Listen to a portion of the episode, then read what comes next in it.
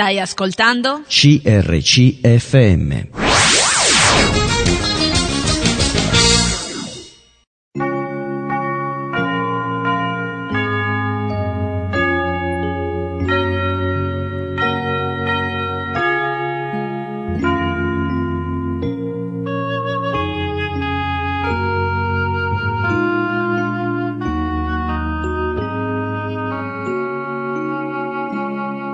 In ogni città, alla domenica, gruppi di credenti si riuniscono per lodare il Signore, condividere le proprie esperienze e ascoltare la sua parola, con espressioni diverse da luogo a luogo.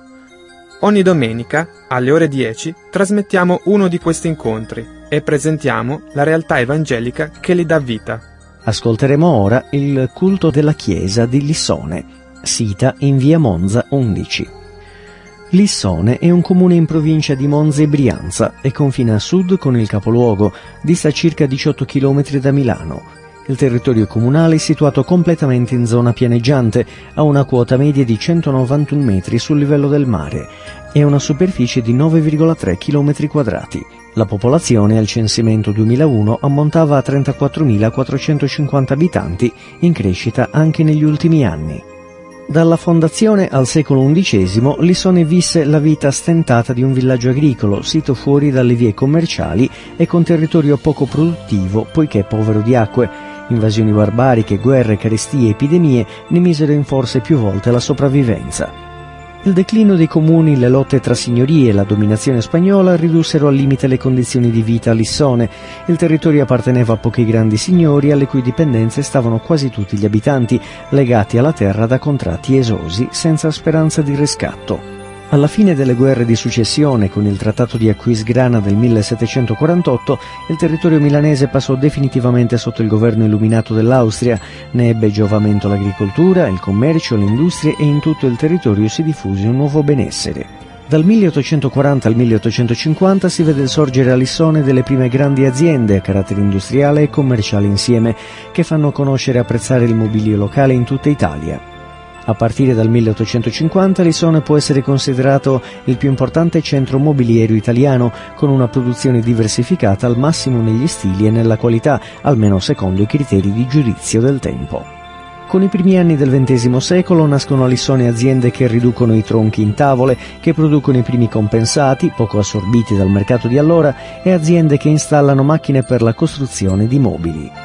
Nel primo dopoguerra la produzione artigianale di Lissone, sempre alla ricerca di nuovi sbocchi, accoglie l'invito del movimento razionalista che con l'etichetta moderno sta prendendo piede anche in Italia. Architetti e arredatori di quella scuola trovano localmente chi realizza in modo ineccepibile le loro idee e la Triennale di Milano del 1933 ne è il vittorioso collaudo. Ultima ma non meno importante annotazione la fondazione nel 1955 dell'Istituto Professionale di Stato per l'Industria e l'Artigianato Meroni, che sostituendo la vecchia scuola di disegno e intaglio si è specializzato nella formazione professionale a vari livelli di mobilieri e di arredatori. Ascolteremo ora il culto della Chiesa Cristiana Evangelica di Lissone, sita in via Monza al numero 11. Predica Maurizio Colombatto sul libro di Neemia, capitolo 4. Buon ascolto. Bene, intanto vi do un benvenuto a tutti voi presenti e anche i non presenti. Per esempio, oggi così stavo pensando che molti non ci sono, però sono contento perché è una domenica particolare. Mi hanno chiamato in tanti per salutarvi, perché ci tenevano a, a trasmettere i loro saluti o comunque i motivi per cui eh, non possono essere presenti. Questo mi ha fatto piacere, no? malgrado non ci sono, non sono con noi, e a volte, sai, dici eh, non ci vediamo, però mi ha reso felice perché l'ho, l'ho visto proprio come un bel segno d'affetto per me e per voi, per la Chiesa in generale. Cosa volevo dirvi ancora? È bello poter eh, trovarsi anche stamattina tutti insieme perché è il nostro momento no? come Chiesa per poter avere quella comunione e poter godere di quella comunione particolare come Chiesa. Eh, spero che siamo venuti tutti vogliosi e anche con una certa grinta per poter eh, adorare e lodare il nostro Signore come Lui veramente merita. Ed è per quello che mi è piaciuta questa immagine che ho trovato, ho rubato da, un, da dei fratelli. Periodi di lotta ci ricordano quanto abbiamo bisogno di Dio. Ed è vero, ed è vero. E parlando tra di noi sappiamo tutte le lotte che a volte dobbiamo affrontare tutti i giorni, in settimana, anche quando siamo da soli a volte, non abbiamo magari la pacca del fratello vicino e ci manca, ci manca, e lì dobbiamo veramente aggrapparci solo al Signore, ma non è male, aggrappiamoci a Lui perché è l'unico che veramente poi alla fine non ci deluderà mai e sappiamo che non mancherà mai del sostegno. Purtroppo noi, ahimè, a volte falliamo, dobbiamo essere sinceri. Voglio iniziare questo incontro leggendo con voi un salmo, ed è un salmo di Davide, il 142, per chi lo vuole trovare sulla Bibbia.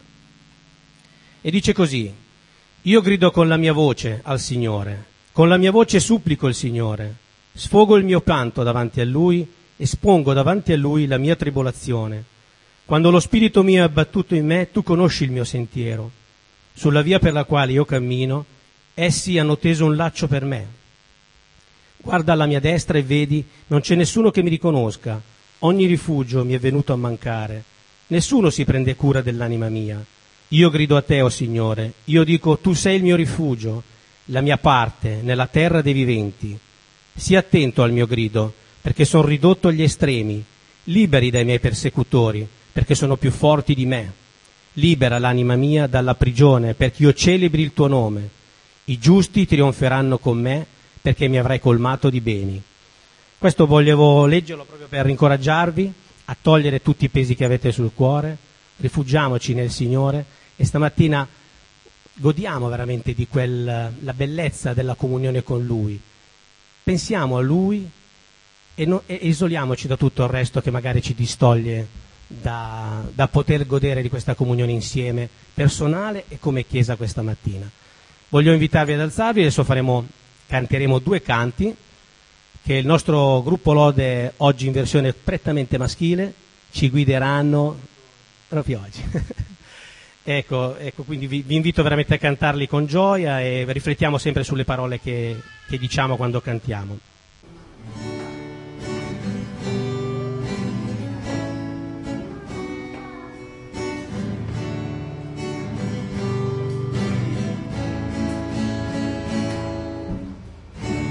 Gesù. conosci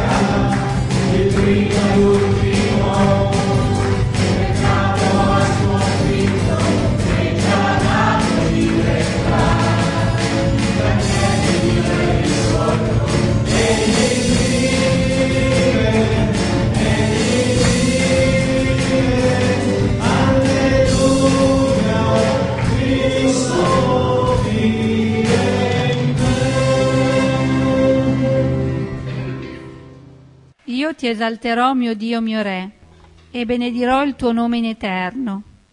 Ogni giorno ti benedirò e loderò il tuo nome per sempre. Il Signore è grande e degno di ogni lode eccelsa, e la sua grandezza non la si può misurare. Un'età dirà all'altra le lodi delle tue opere e farà conoscere i tuoi prodigi. Mediterò sul glorioso splendore della tua maestà e sulle tue opere meravigliose. Gli uomini parleranno della potenza dei tuoi atti tremendi, e io racconterò la tua grandezza. Essi proclameranno il ricordo della tua gran bontà e canteranno con gioia la tua giustizia. Il Signore è misericordioso e pieno di compassione, lento all'ira e di gran bontà. Il Signore è buono verso tutti, pieno di compassioni per tutte le sue opere. Tutte le opere ti celebreranno, Signore, e i tuoi fedeli ti benediranno, parleranno della gloria del tuo regno e racconteranno la tua potenza per far conoscere ai figli degli uomini i tuoi prodigi e la gloria maestosa del tuo regno. Il tuo regno è un regno eterno e il tuo dominio dura per ogni età. Il Signore sostiene tutti quelli che cadono e rialza tutti quelli che sono curvi. Gli occhi di tutti sono rivolti a te e tu dai cibo a suo tempo. Tu apri la tua mano e dai cibo a volontà a tutti i viventi. Il Signore è giusto in tutte le sue vie e benevolo in tutte le sue opere. Il Signore è vicino a tutti quelli che lo invocano, a tutti quelli che lo invocano in verità. Egli adempie il desiderio di quelli che lo temono, ode il loro grido e li salva. Il Signore pro- protegge tutti quelli che l'amano, ma distruggerà tutti gli empi. La mia bocca proclamerà la lode del Signore, e ogni carne benedirà il suo nome santo per sempre.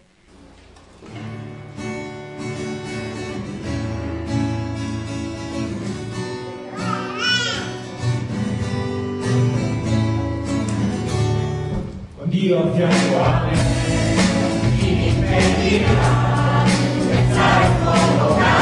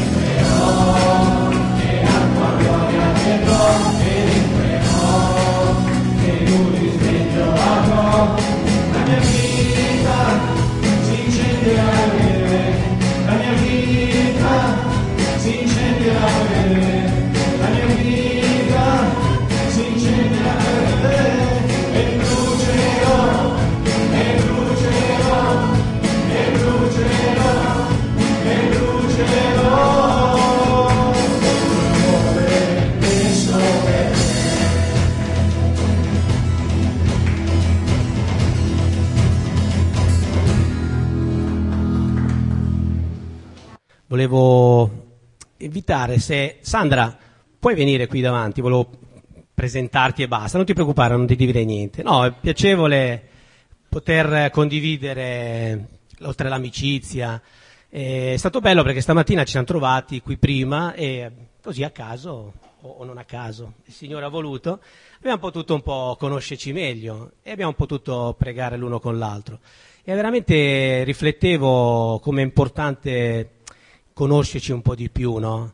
Allora, stamattina intanto volevo presentarvi Sandra, preghiamo per lei, perché lei ha il desiderio di eh, poter vivere una vita piena con il Signore, gli piacerebbe farlo con suo marito, con suo compagno, con i suoi figli, vorrebbe mettere un po' in regola tante cose nella sua vita. Ed è bello. Io chiedo che preghiamo per lei, eh, lei sente veramente questo peso, ha voluto dare una svolta alla sua, alla sua vita, giusto? Quando ha conosciuto il Signore. Parlo io un po' per lei perché ha detto che fa fatica a parlare italiano e poi ha detto che si emoziona tanto. Però se vuoi, dire, se vuoi chiedere un qualcosa in particolare, tu puoi dirlo adesso. Sono troppo felice perché siamo qua tutti, perché abbiamo, ognuno abbiamo, come si dice, l'amore per Dio, o sea, sappiamo che cerchiamo a Dio, siamo, non so come dire, uniti, no? E sì, voglio, eh, sì, per favore, pregano per me, per la mia famiglia, così avviciniamo a, ci, avviciniamo, ci avviciniamo a voi e anche a Dio, no? Quindi ricordiamoci di pregare per Sandra, magari ancora non ci conosciamo bene, approfittiamo nel tempo per conoscere un po' di più. A me mi ha fatto veramente piacere stamattina quei, quella mezz'oretta che abbiamo passato insieme perché ho potuto conoscerla di più e scoprire come il Signore veramente opera in un modo straordinario, senza che poi noi dobbiamo fare chissà che cosa. Quello che noi dobbiamo fare è dimostrare amore uno con gli altri nell'accoglierci, nell'amarci, quando le persone vengono vicino a noi, i fratelli, le sorelle. Bene, posso pregare per te? Signore, ti voglio pregare per Sandra. Sono contento di averla conosciuta, Signore, e sono contento soprattutto che lei possa conoscere te e possa veramente soddisfare eh, la sua vita, possa soddisfare i suoi desideri, che sono quelli di poter eh, vivere una vita felice con te insieme alla sua famiglia.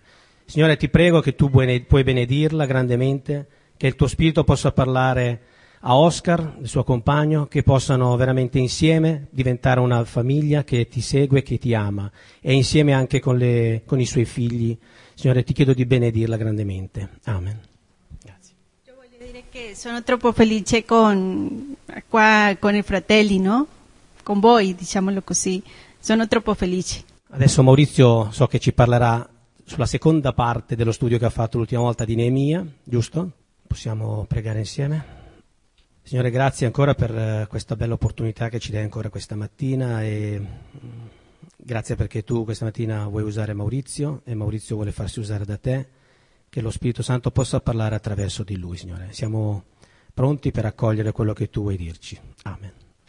Bene, vi ricordate domenica scorsa abbiamo parlato di Neemia che si trovava nel palazzo di Susa insieme non Susa in provincia di Torino, avevamo detto, ma a, Babilo- a Babilonia, ecco, e lì eh, riceve delle brutte notizie, notizie in merito alla città santa, a Gerusalemme che era ancora distrutta dal fuoco, non c'erano le mura e lui, vi ricordate che cosa fece? Um, quando ricevette queste notizie, la prima cosa che fece non fu quella di dire vabbè pazienza, anzi meno male che io sono qua lontano, eh, sono qua mia, nel mio palazzo, eh, tranquillo, comodo, non ho nessun problema, peccato, poverini, quelli là che stanno così. No, eh, il Signore gli mise nel cuore di fare qualche cosa. Innanzitutto si prostrò ai piedi del Signore, cercò la faccia di Dio, pregò incessantemente il Signore e dopo decise di alzarsi e rimboccarsi le maniche per andare a Gerusalemme per poter ricostruire le mura della città. E quando noi ci mettiamo in cuore, come credenti, come Chiesa di Dio, di fare l'opera del Signore, abbiamo bisogno di cercare la faccia di Dio, in modo tale che Dio ci apra le porte. Abbiamo l'ultimo cantico diceva tu hai aperto le porte, no? E quando il Signore ci apre le porte, allora possiamo agire, ma non prima. Dobbiamo aspettare che il Signore ci faccia comprendere esattamente la sua volontà. E come Neemia comprese la volontà di Dio, che era volontà di Dio che lui potesse tornare a Gerusalemme, lui pregò e disse Signore se nella tua volontà fa che il re mi dia il lascia passare, mi dia veramente tutte le carte per poter andare. E il re accolse questa richiesta. Quindi Dio operò, manovrò in tal senso questa situazione. Ora, ok, quando noi ci mettiamo all'opera, voi pensate che tutto filerà liscio? Andrà tutto per il verso giusto, nessuno dirà nulla, potremmo, potremmo operare per il Signore tranquillamente? Vedete, c'è qualcuno a cui l'opera di Dio non va. Quando, capitolo 4 di Neemia, chi ha la Bibbia può leggerlo, e ad un certo punto che cosa succede? Che Neemia va a Gerusalemme, inizia insieme agli altri giudei la ricostruzione e Neemia cosa dice qua? Dice quando Samballat, che era un tizio che stava lì a Gerusalemme, era uno che non voleva, era uno di quelli che governava la città al posto dei giudei, ma non, non, c'entrava niente col popolo di Israele. E quando Samballat udì che noi costruivamo le mura, si adirò e si indignò moltissimo e si fece beffe dei giudei e disse in presenza dei suoi fratelli e dei soldati di Samaria, che fanno questi giudei indeboliti? Li lasceremo fare? Offriranno sacrifici? Finiranno in un giorno? Faranno forse rivivere delle pietre sepolte sotto mucchi di polvere e consumate dal fuoco? Tobia, la monita che gli stava accanto, Disse, costruiscono pure, se una volpe ci salta sopra, farà crollare il loro muro di pietra. Vedete? Quando noi ci dedichiamo all'opera del Signore, quando vogliamo fare qualcosa per Dio, state tranquilli che il nemico delle anime nostre, alias Satana, alia il serpente antico, eccetera, eccetera, non starà tranquillo a guardare, ma si eh, farà comunque qualche cosa, si darà da fare. Innanzitutto perché noi sappiamo dal Nuovo Testamento che il nostro combattimento, dice l'Apostolo Paolo, non è contro carne e sangue, cioè contro le persone fisiche in carne ed ossa, ma contro i principati, contro le potenze, contro i dominatori di questo mondo di tenebre, contro le forze spirituali della malvagità che sono nei luoghi celesti. Però queste forze spirituali della malvagità che stanno nei luoghi celesti a osservare quello che la Chiesa fa e quello che i credenti vogliono fare, cioè portare avanti l'opera di Dio, portare avanti il regno di Dio e glorificare il nome del Signore, non se ne stanno tranquilli, ma si useranno di persone. Non è che i demoni prendono forma umana, no, i demoni utilizzano le persone in carne e ossa per andare contro la Chiesa di Dio e contro i credenti. Samballat, vedete, si adirò, si indignò moltissimo e si fece beffe dei giudei.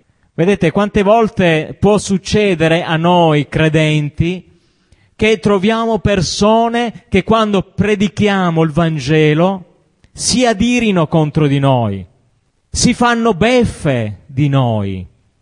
E, dice, e dicendo ma che cosa siete, ma che cosa volete predicare, ma chi siete, ma che cosa volete. Oppure va bene, provate a fare questo, ma tanto crollerà tutto, non reggerà nulla. Quindi vedete come dei, delle prime delle armi che Satana utilizza è il disprezzo, è l'oltraggio nei confronti della Chiesa del Signore. Sono armi psicologiche. Vedete, quando una persona viene disprezzata, e il disprezzo, ho preso una definizione da un dizionario, è un sentimento e un atteggiamento di totale mancanza di stima e di sdegnato rifiuto verso persone o cose considerate prive di dignità morale o intellettuale, abbiette e volgari. Sapete come, quale fu l'accusa nei confronti dei primi cristiani? I primi credenti non furono considerati delle brave persone, ma furono considerati, considerate delle persone volgari, senza una dignità morale, perché proclamavano e predicavano l'amore nei confronti di tutti e quindi venivano considerati immorali. E non solo, ma predicavano una religione che l'impero romano, guardate il caso, l'impero romano che era tollerante nei confronti di tutti, nei confronti dei primi cristiani non lo fu. E così furono perseguitati, furono tacciati di essere persone immorali che cospiravano contro l'impero romano e quindi vennero arrestate e vennero anche giustiziate. E l'oltraggio è la stessa cosa, è un grave affronto verso che si fa verso una persona sia in atti che con le parole. E questo è un atteggiamento, guardate, che il diavolo utilizza non solo nei confronti della Chiesa, ma anche dei singoli credenti. I singoli credenti che si trovano in questa situazione vengono scherniti, oltraggiati, Eh, ma che cosa volete fare? Voi siete solamente una setta, siete pochi, dove volete andare? Chi siete? Naturalmente ehm, sto parlando di coloro che a testa alta si definiscono cristiani evangelici. E quando, vedete, l'opera di Dio comunque progredisce e nonostante l'opera progredisce, l'opera di Dio con Neemia va avanti, che cosa succede? Che se il nostro nemico non riesce a fermarci con il disprezzo e con l'oltraggio, cercherà di farlo in un altro modo.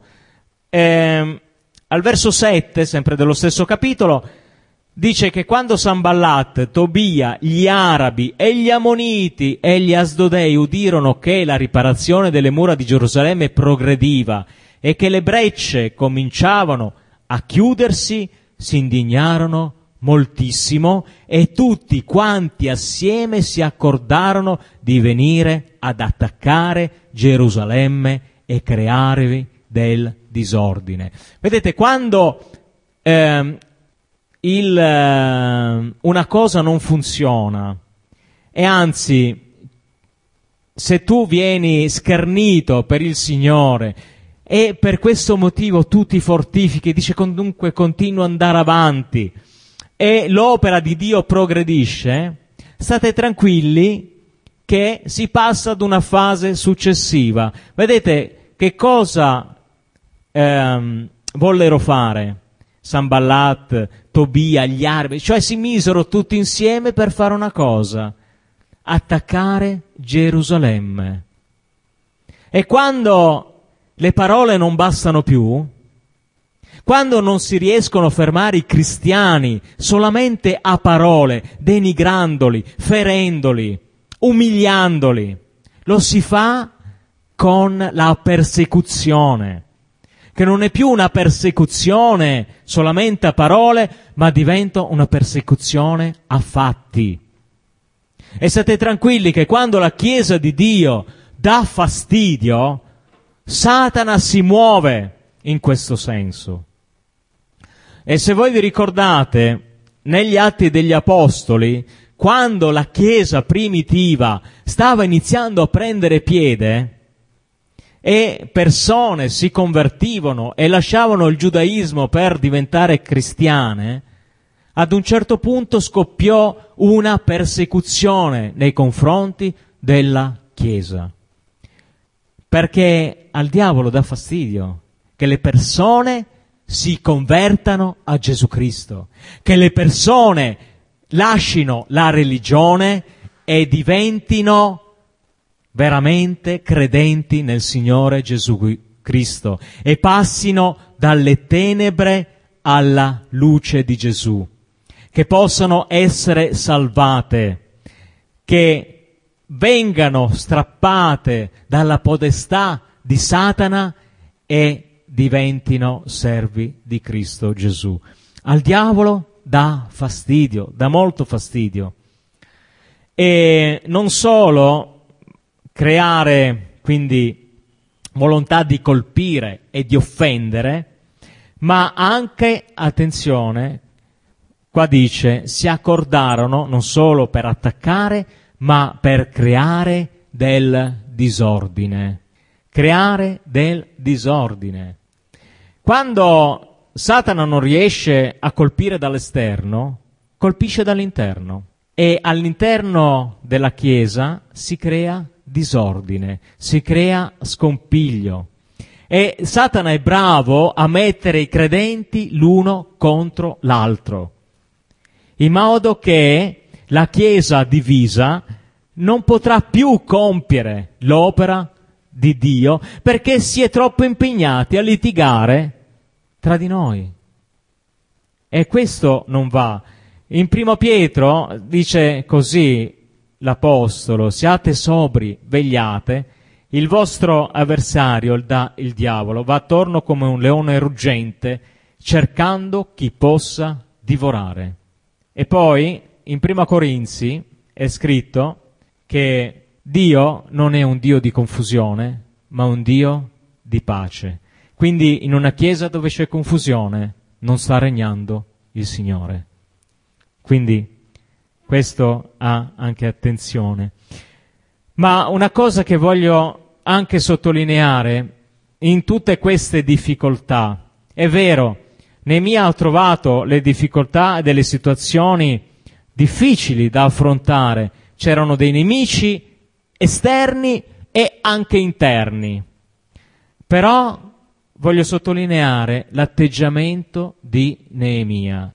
Neemia in tutte le volte in cui si trovò di fronte alla necessità, utilizzò la prima arma a disposizione del credente, cioè l'arma della preghiera. Al versetto 4 del capitolo 4 che abbiamo letto fino al versetto 3, Neemia va dal Signore, va ai piedi di Dio e dice ascolta, o Dio nostro, come siamo disprezzati. Cioè la Chiesa di Dio non si deve fare vendetta da sola, ma deve andare ai piedi di colui che ha detto a me la vendetta, a me la retribuzione, cioè il nostro Signore Gesù Cristo. O Dio nostro, come siamo disprezzati, fa che i loro oltraggi ricadano sul loro capo ed esponili al disprezzo in un paese di deportazione, non perdonare la loro colpa e non sia cancellato davanti a te il loro peccato, poiché hanno provocato la tua ira in presenza dei costruttori.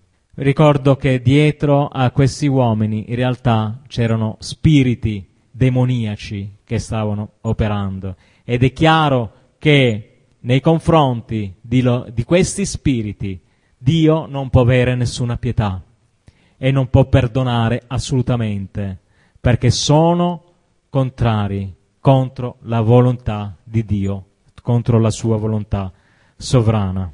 E anche al versetto 9, quando Neemia seppe che si erano radunati per andare a attaccare Gerusalemme, Neemia disse, dice nel questo libro, allora noi pregammo il nostro Dio.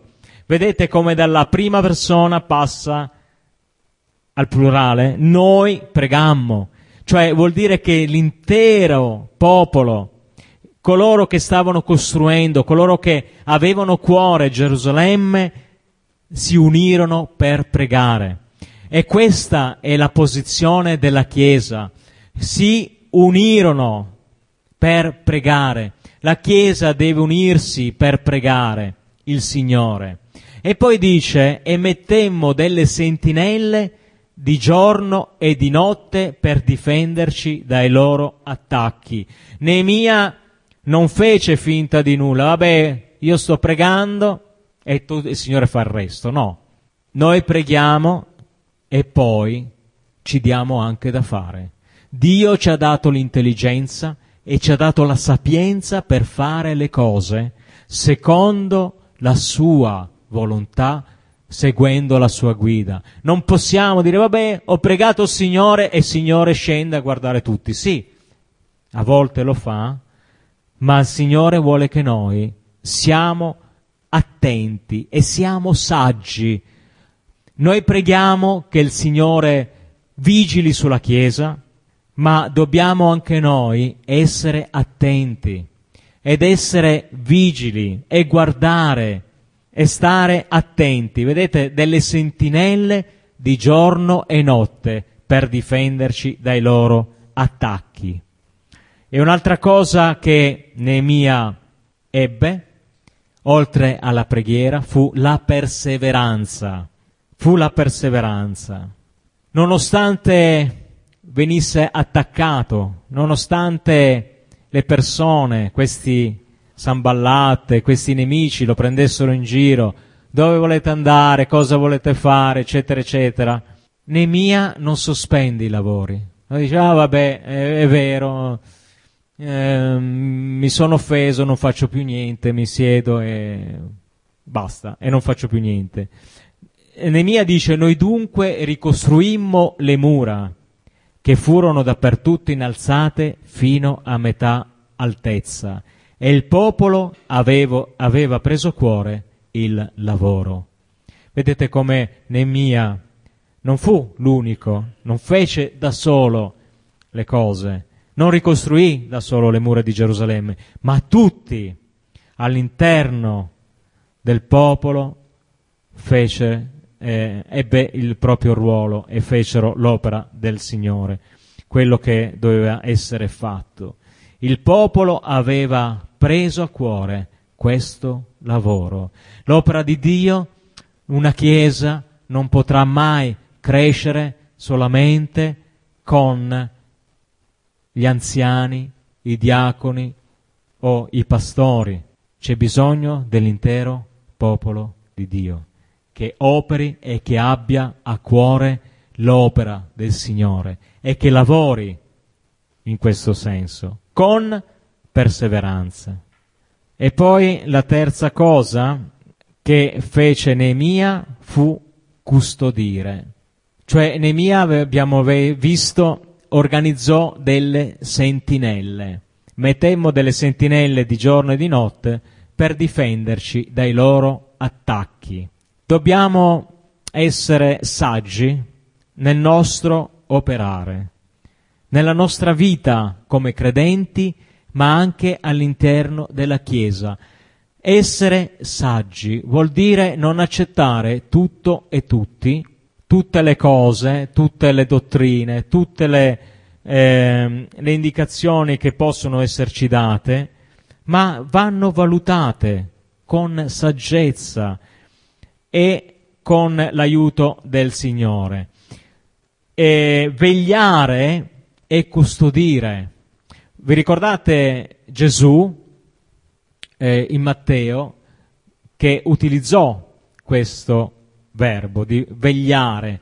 Vegliate perché non sapete, per esempio, in quale momento il Signore tornerà. Quindi dobbiamo vegliare, dobbiamo vegliare sulla nostra vita, ma dobbiamo vegliare anche nei confronti degli altri vegliare in attesa del ritorno del Signore e dobbiamo anche custodire qualche cosa, non solo vegliare ma anche custodire. Che cosa dobbiamo custodire? Proverbi dice custodisci il tuo cuore più di ogni altra cosa, poiché da esso provengono le sorgenti della vita. Che cosa vuol dire custodire il proprio cuore? Il cuore nella scrittura è il centro dei sentimenti e dei desideri e non solo, ma è anche la nostra mente. Dove Satana ci attacca maggiormente? Nella nostra mente, nei nostri pensieri. È lì, nei nostri pensieri, che nascono, nella nostra mente, che nascono pensieri a volte talmente strani, talmente subdoli, che noi iniziamo a fare dei ragionamenti, perché a volte cosa succede? Succede che Satana potrebbe dirti, guarda, tu, ma prova a vedere questa chiesa, ma vedi questa situazione, vedi che cosa fanno, come si comportano, cioè tu nota e tu inizi a fare dei ragionamenti, gli dai retta, dice ma sì, però è vero, eh, la situazione effettivamente, ma sì, ah, poi c'è, sì, c'è quel fratello che mi sta antipatico, effettivamente c'è quello che mh, mm, dorme tutto il tempo, quell'altro che mh, mm, non gli interessa e inizia a fare questi ragionamenti. E poi dal ragionamento, da questo pensiero, nasce qualche cosa nel cuore. Perché i nostri desideri e i nostri sentimenti provengono dai nostri pensieri. Se noi vogliamo avere dei buon, buoni sentimenti, dobbiamo avere dei buoni pensieri. Se noi vogliamo avere dei pensieri cioè dei sentimenti di amore per il Signore, dobbiamo anche avere e custodire i nostri pensieri. Dobbiamo avere pensieri biblici, pensieri scritturali. Dobbiamo eh, far sì che la parola di Dio abiti, dice l'Apostolo Paolo, in maniera abbondante. Dove? Nella nostra mente. E nella mente scendere in quelli che sono i nostri sentimenti. E quando noi, vi faccio un esempio molto pratico, quando noi guardiamo, per chi non è sposato, vabbè, o anche noi, quando ci siamo trovati di fronte quella che adesso è nostra moglie, ebbene, l'abbiamo guardata e non abbiamo subito realizzato, no? Qualche cosa ma abbiamo guardato e poi sono nati dei pensieri e poi dai pensieri sono nati anche dei sentimenti. E così vale con il Signore, per poter far sì che abbiamo a cuore l'opera di Dio, che il Signore prenda veramente il primo posto nella nostra vita, nel nostro cuore, dobbiamo concentrarci su di Lui e sulla Sua parola. Custodisci il tuo cuore, poiché da esso provengono le sorgenti della vita. Pensieri buoni creano buone azioni, pensieri cattivi creano azioni cattive. Ecco perché dobbiamo vigilare in maniera molto, eh, molto buona anche sulla nostra mente. E poi la parola di Dio Proverbi 7 dice, figlio mio, custodisci le mie parole, custodisci le mie parole, fai tesoro dei miei precetti, osserva i miei precetti e vivrai, custodisci il mio insegnamento come la pupilla degli occhi. Una volta, qualche forse qualche anno fa, eh, penso che magari ancora adesso, ma fino a qualche decennio fa c'era, come dire, la buona abitudine di imparare a memoria la Bibbia e di meditare la parola di Dio. Meditarla, come dice un salmo, giorno e notte, anzi come dice Dio, a Giosuè, come raccomanda, no? Meditala giorno e notte, avendo cura di mettere in pratica. Quindi vedete come il meditare provoca dei pensieri, i pensieri provocano poi le azioni. Meditala giorno e notte, avendo cura di mettere in pratica. Se tu non hai pensieri, mi domando che cosa puoi fare. Ci sono persone che non agiscono in base ai propri pensieri, ma agiscono esclusivamente in base ai propri sentimenti. O sente o non sente, e se non sento non faccio. E sono molto emotivi, danno, eh, danno spazio solo alle emozioni, ma le emozioni possono anche essere fuorvianti. E poi un'altra cosa che dobbiamo custodire è la fede. E in seconda Timoteo 1,14 Paolo dice a Timoteo custodisci il buon deposito per mezzo dello Spirito Santo che abita in noi. E quindi dobbiamo custodire quanto il Signore ci ha dato, perché nel cuore rigenerato questo cuore diventa un buon deposito, perché è quello che abbiamo ricevuto che è buono. Prima il cuore era malvagio, ma quando il Signore ci ha salvati ci ha dato un cuore nuovo e questo cuore nuovo, questi nuovi pensieri, questi nuovi desideri devono essere custoditi dentro di noi. E questa è la cosa importante per continuare a costruire e a portare avanti l'opera del Signore. Quindi Neemia non abbassa il livello di guardia, e questo è, il, diciamo, è quanto vogliamo prendere per noi ancora oggi. E come Chiesa o come singoli credenti a volte ci troviamo spiritualmente minacciati ed attaccati. Ma quindi abbiamo qualche cosa che possiamo fare, come Neemia, e sono pregare, perseverare e custodire. Questo vogliamo prenderlo per noi, per la nostra vita. Quindi se in questo momento o se in altri momenti della nostra vita, sia come singoli credenti, ma anche come Chiesa, ci troviamo, ci venissimo a trovare in queste situazioni, teniamo presente questo, pregare, perseverare nell'andare avanti nell'opera del Signore, non stanchiamoci nel fare il bene perché a suo tempo mieteremo, dice la scrittura, e custodire questo tesoro che Dio ci ha dato nei nostri cuori con veramente con attenzione e con perseveranza. Amen. Grazie Maurizio. Mi è venuto mentre raccontavi, mentre ci dicevi tutto quello che hai detto, stavo pensando che queste non sono delle storielle, questa è la realtà, cioè noi possiamo essere Nemia, eh, ci crediamo o no? Quindi ricordiamoci che tutte le prove che affrontiamo, le battaglie, se ci comportiamo così, eh, noi scopriremo e realizziamo veramente Dio nella nostra vita. Vediamo veramente l'opera dello Spirito Santo nella nostra vita. Solo così lo potremo conoscere in un modo concreto.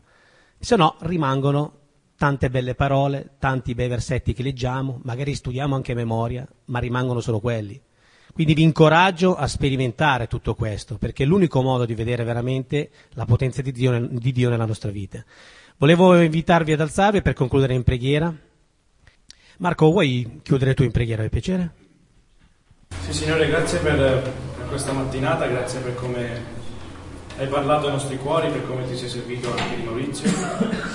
Sì, Signore, grazie per questi esempi biblici che ci hai lasciato, che veramente possiamo seguire e aiutaci, Signore, a riscoprirli, a viverli e a mettere in pratica, Signore, i tuoi insegnamenti, Signore, affinché possiamo veramente poter affermare con la nostra vita di essere dei cristiani, dei tuoi seguaci, Signore. Voglia tu guidarci, aiutarci a fare questo perché veramente il mondo che ci circonda non, non c'è molto d'aiuto, ma sappiamo che con te possiamo farcela e grazie anche per la Chiesa che ci hai donato dove possiamo prendere forza, possiamo incoraggiarci gli uni gli altri. Voglia tu veramente guidarci ancora in questa giornata e la settimana che ci metterai davanti, se tu vorrai. Nel nome tuo, Amen. Avete ascoltato il culto della Chiesa Cristiana Evangelica di Lissone, sita in via Monza al numero 11. La Chiesa si riunisce ogni domenica alle ore 10.30 e il martedì alle ore 20.30. Per maggiori informazioni potete andare sul sito www.c-c-b.it oppure telefonare al numero 02 32 06 23 864 ripeto 02 32 06 23 864.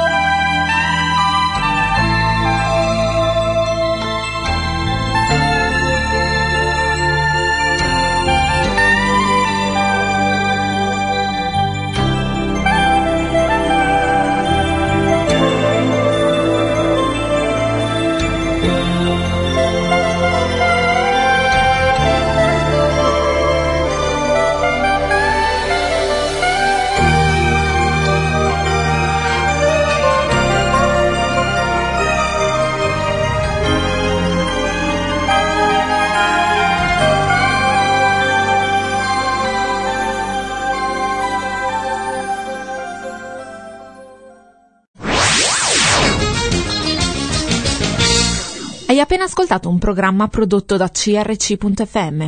Se hai apprezzato quello che hai ascoltato, considera di sostenere il tuo programma preferito. Visita il sito www.crc.fm